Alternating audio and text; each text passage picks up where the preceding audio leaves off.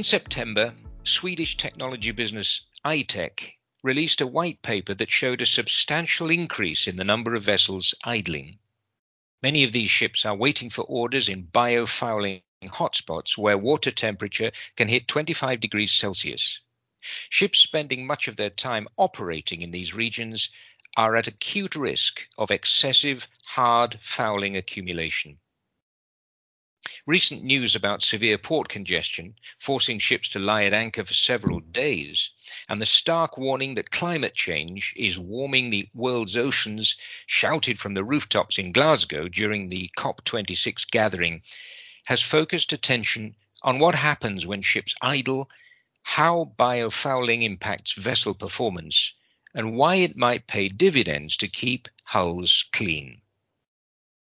My name's Richard Clayton. I'm chief correspondent at Lloyd's List, and today's podcast guest is Philip Chaumon, a materials scientist who is chief executive of I-Tech. He's here to explain a little about why the buildup of tiny organisms on ships' hulls has such a massive impact on the environment. Welcome to this podcast, Philip. Thank you so much, Richard. Why has biofouling on hulls been such a big concern for shipping? Well, biofouling has occurred ever since someone initially tried to put a boat or a ship or a structure in water. It's been uh, out there all the time, and uh, surprisingly enough, we're still talking about the topic uh, many thousand years after the first uh, ever trip somewhere on oceans. Uh, the issue that we're now looking at is a tremendous complex biodiversity of organisms that can actually attach and that have a meaning to attach on the surface. Uh, so to find something that that manages all these is a challenge itself. As knowledge has been created in the academic world and in the industry itself, uh, the questionable compounds that has been used in the past have been put to light, but it's also been uh, obvious to the industry that new approaches are to be put forward to come up with solutions that actually are cons- consistent and compliant with regulatory schemes, i.e., they don't only solve the problem on biofouling of the hull, but also they minimize or, or avoid any footprints in the marine environment. So, putting that together with this big biofouling uh, set of organisms it's very tricky to find a solution that actually will sustain. And adding to that, we have an ever-changing environment uh, in the oceans. Uh, the old oceans are different at different temperatures, different amount of nutrition, different sunlight, and so on. That adds another uh, degree of complexity. And the fourth and the final one would be the industry requirement of impact resistance, of, uh, of uh, endurance over 60 months, five years uh, you know, overcoatability, drying times in dry docks, and so on. So putting all this together, it is one of the most uh, complex product areas that we've been uh, witnessing.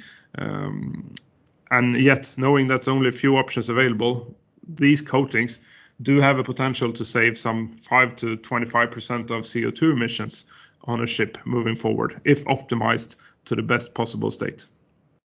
So you've put out a white paper um, which kind of brings together all your research into uh, how ships are idling more than they they they used to.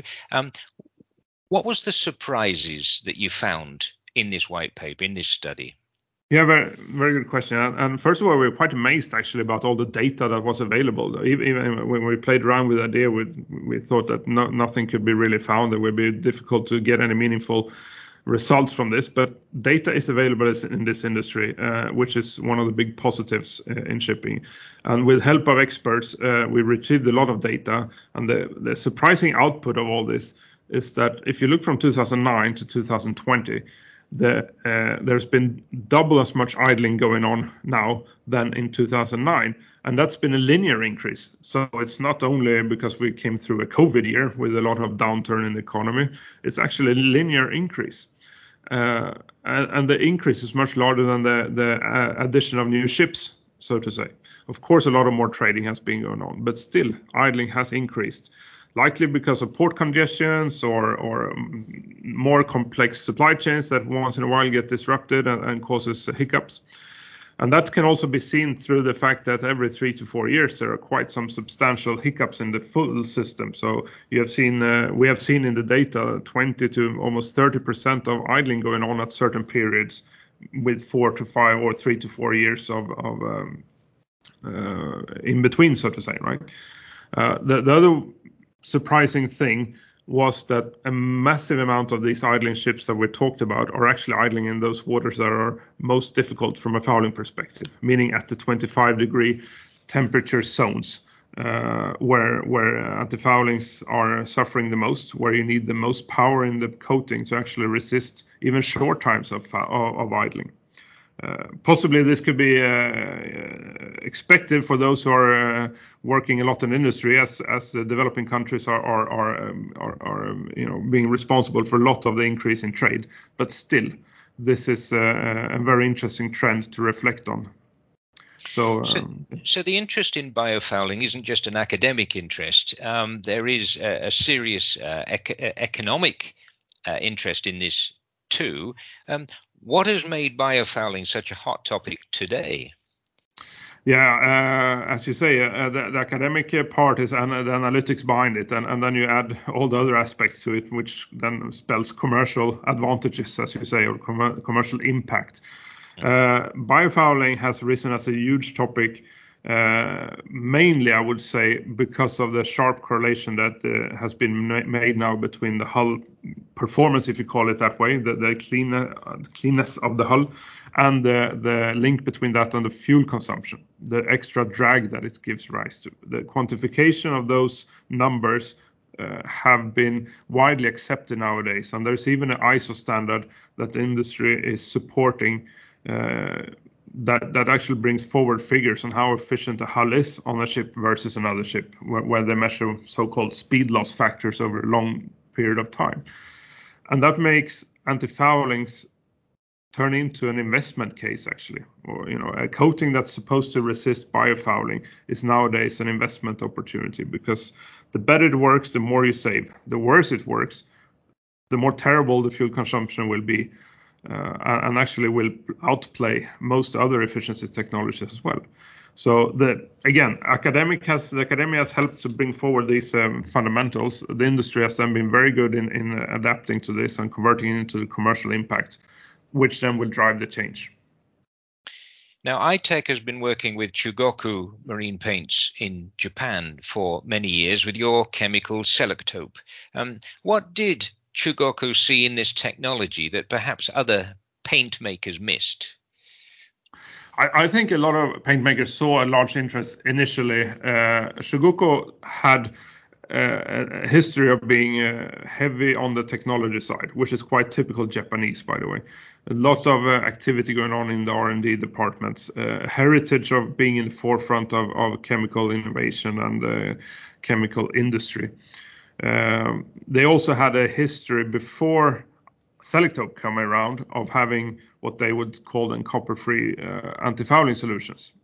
Now, Selektope can also be well combined with any copper-containing coating as well, but that's where they came from, and they needed to to improve that performance of that coating.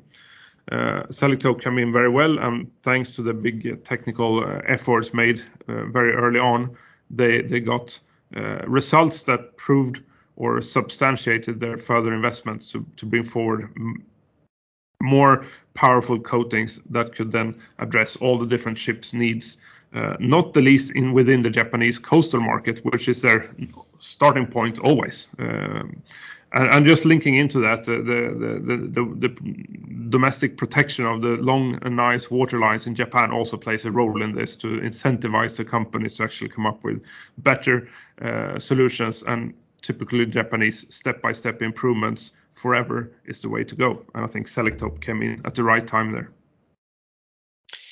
So for a, for a ship owner, applying a premium coating with all this this technology uh, as part of it um, is not cheap. How do we incentivize ship owners to invest in hull coatings in order to get the benefits that that, that, that offers? This is very, very quick, uh, good question, very timely question, and I would actually expand a little bit on the response and say the whole industry is needed or, or in need of investing in a lot of different technologies, not only hull hull coatings, it's a lot of other things to meet and comply with a 40% reduction or 50% reduction in CO2. And all of these, most of these technologies are fairly unproven compared to what's been used uh, until today. So there is uh, an unmaturity that normally comes with a higher cost, as you say. Uh, and there's also some sort of increased uncertainty of the effects they actually will have. But these have to come into play to, make this difference, or else there will not be any differences. So we have to create a, situation where the, willingness to invest and take a little bit more risk, maybe, is increasing. And that's been done in the car industry and other places as well. So I'm, I'm quite uh, confident with that. To do this, there, there, needs to be some success stories as well. And I think from from the marine coating perspective and, and seeing the trajectory of Selektope the past six years, there is evidence that new technology can improve the situation. And only five years into the game, there are some 700 vessels out there, according to our customers, who are performing with this new technology, and they managed to find a way to commercialize it, meaning uh, earning uh, a fair amount of money uh, uh as well as delivering uh, increased value to their customers. Uh, so, so it's a um, combination of, of having successful forerunners and an industrial mindset that allows for, investments a little bit more long term than only the next the next few days, so to say. So, as we're speaking, uh, Philip, um, the world leaders are meeting in uh, Glasgow for COP26, uh, and they're looking at ways to reduce um, the carbon footprint not only of shipping but of uh, every other industry that that uh, we're involved in. What is your message to the shipping industry trying to align itself with the COP26 agenda? My, my message is that a lot of technology is available out there now. Uh, together, they can make a big difference in achieving the future targets of CO2 emissions. The hull part, which we represent at I-Tech with our product Selektope, has been a part of that puzzle to make and prepare these coatings for a more uh, diverse use of ships in a condition that is constantly becoming more difficult. So the fouling protection becomes much stronger when uh, in the in the coatings that we're now seeing being developed. And for the leaders, it's about incentivize and understand that technology is out there. We need to find a way to get them on the ships with a fair, balanced amount of risk taking, and to help the industry make investment decisions around these technologies that won't maybe pay off the next two months, but maybe on a year or maybe one and a half year even. But in the long run, this is what needs to happen. Thank you very much. Um, biofouling has been a perennial headache for the shipping industry for centuries. However, it now looks like it's going to get far worse, particularly for those vessels idling in warmer waters. According to one study that I-Tech worked on, four in 10 vessels surveyed had a barnacle fouling coverage on the hull of over 10%. This level of biofouling could be responsible for at least 110 million tons of excess carbon emissions.